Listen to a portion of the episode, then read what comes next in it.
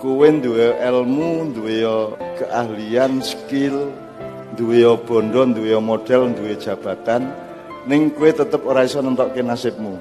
Jadi nasib itu dipegang oleh Allah. Gusti Allah karep apa kuwi sing kelakon. Gusti Allah ora karep kuwi sing kelakon. Nah, kowe telaten ora karo karepe Gusti Allah. Wong kula niku pun bondo sembayang, pun bondo ilmu, bondo sembarang nek kok ora kelakon-kelakon. Nah, anda tetap kalah sama nasib kan gitu. Nah makanya deket-deketlah sama yang punya dan menentukan nasib. Mulane kue kudu telaten karo Gusti Allah.